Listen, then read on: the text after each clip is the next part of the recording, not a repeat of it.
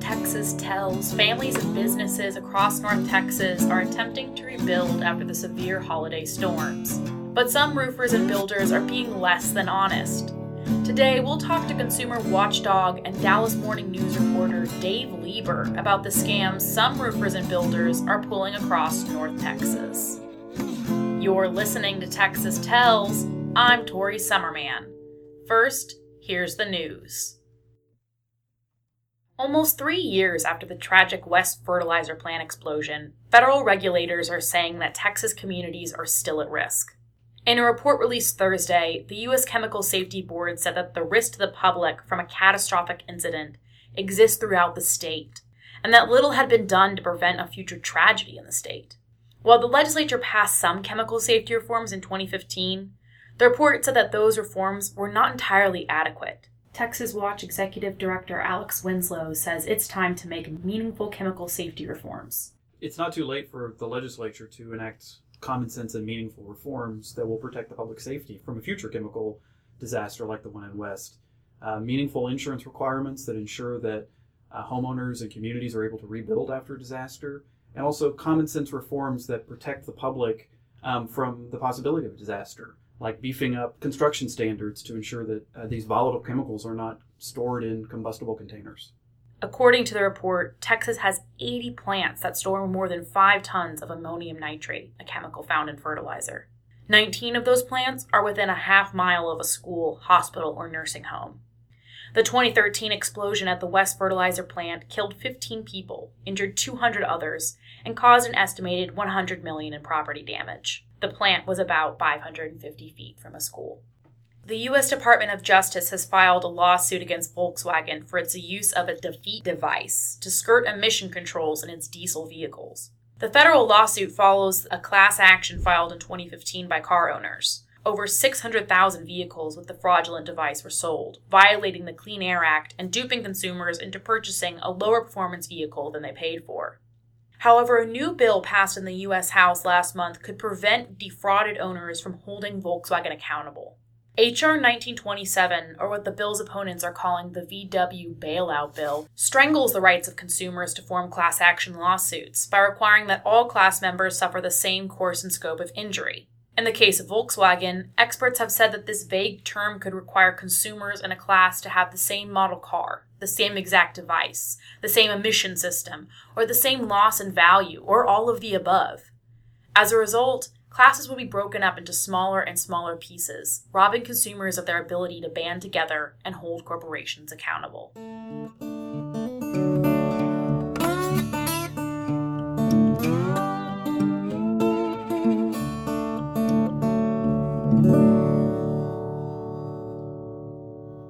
Dave Lieber, consumer watchdog and Dallas Morning News columnist, is running for president.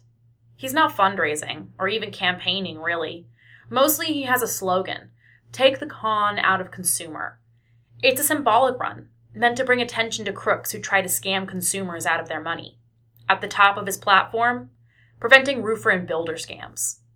In the wake of the North Texas tornado in December, many families and businesses are attempting to get a roof back over their heads. But some bad eggs are trying to take advantage of a bad situation. Dave Lieber's already found a couple of dishonest roofers and contractors lurking around North Texas. So, right after the North Texas storms, you went into Rowlett and you looked for roofers and contractors who weren't doing the right thing. Um, and immediately, you said in your article that you found two companies that weren't being entirely honest. Um, how rampant exactly are these scams? I found I found four now. Really? Actually, I found yeah. There's I found I'm keeping a list and I'm asking people to send me. So there's four roofing scams that I've came up come up with in the past couple weeks, and I'm sure there's a lot more.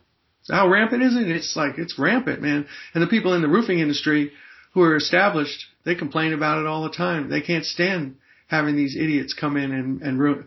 One roofer wrote me yesterday that he spends all his time redoing the work of, of idiots, you know. Right. So what are the most common scams that these companies are pulling on people who are trying to rebuild after a storm? Well, one one other scam I saw was a, a roofer pretending that he has a Texas license. He wrote he has a TRCC license 8731450. Unfortunately, the TRCC closed like six years ago, so he's I called them out on it and they took the signs down, but they were just trying to fool everybody to think they were really established. To answer your question though, the main problem is that roofers offer customers that they say, hey, you hire me and I'll pay your deductible. And as you know, in Texas, roofers aren't allowed to pay deductibles, but and then they're also not allowed to negotiate with insurance companies because that's the job of a licensed public adjuster. But it's amazing how all these roofers, not all, a lot of them pretend, hey, I'll, I'll work with the insurance company for you and I'll get you a good deal. Well, that's just illegal under Texas law. And so some of these I was really interested in. For example, you wrote about how uh, they attempt to caller ID spoof. hmm Can you explain a little bit about what that is and, and why companies would try to do that? Well, with caller ID spoofing, you can pretend that you're calling, you can change the caller ID number that shows up on someone else's caller ID box when you call them. So I could call you and pretend that I'm your mother if I knew her phone number and you'd pick up the phone thinking it was your mom and it would really be me. And so what these roofers did was they picked a number that was really common in Rowlett, Texas. They picked a number that's used by the Rowlett Fire Department, by the local medical center, and by the City Hall staff, which is 972 412 XXXX. Mhm. And then they started calling people in Rowlett from that number, pretending that they were local when they weren't. So Right. that's that's that's wrong. So what does the harm of that look like? What happens to the consumer when these builders and roofers tell lies like this? Well, sometimes, um, according to some law cases that I've seen, the consumer ends up paying money out of pocket because the insurance company, you know, finds out that something was wrong and they won't pay everything. So the consumer's stuck holding the bag and has to pay a lot of money. And there's a really big case now that's winding its way through the court system involving the largest, one of the best known roofing companies in Texas, Lon Smith Roofing and Construction out of Fort Worth, where their contracts have been declared illegal going back a decade or more by a judge, and because they promised to um, to to do negotiation work with the insurance companies in the contract, which is illegal. Right. So now anybody that had a contract with this company, thousands of them, is inv- are involved in a class action lawsuit over this illegal contract. So that just throws everything up in the air. I mean, that's just a giant cluster. You know what?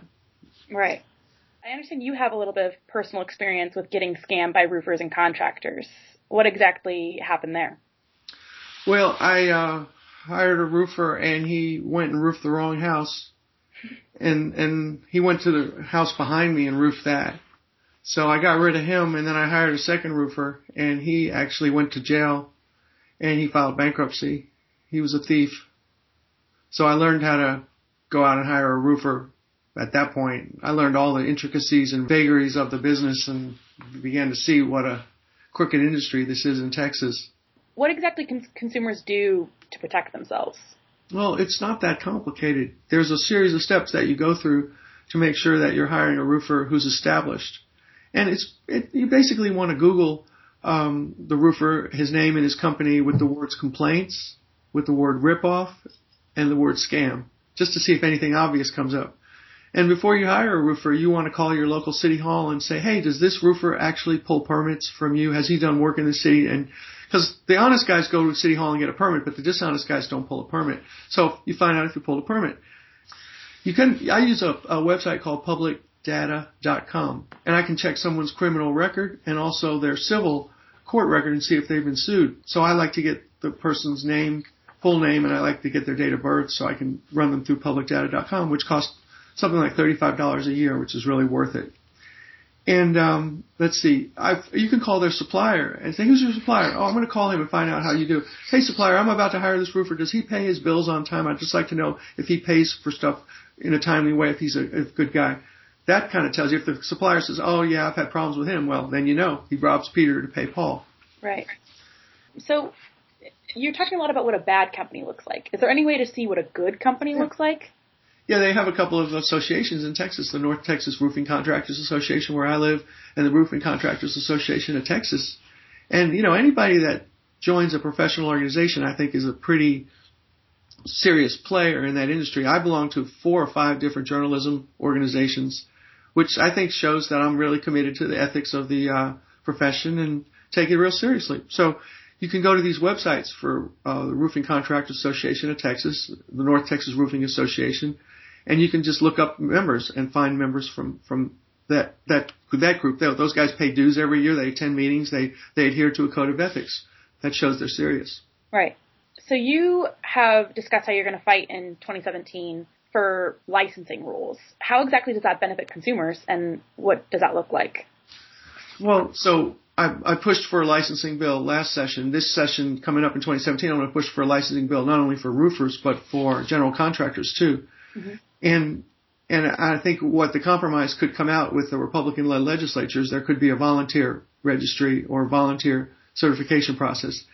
Just something to get these guys into a system so that when I hire one of them and they mess up, I can go back to the system, find out where they live, where their office is, and make them accountable.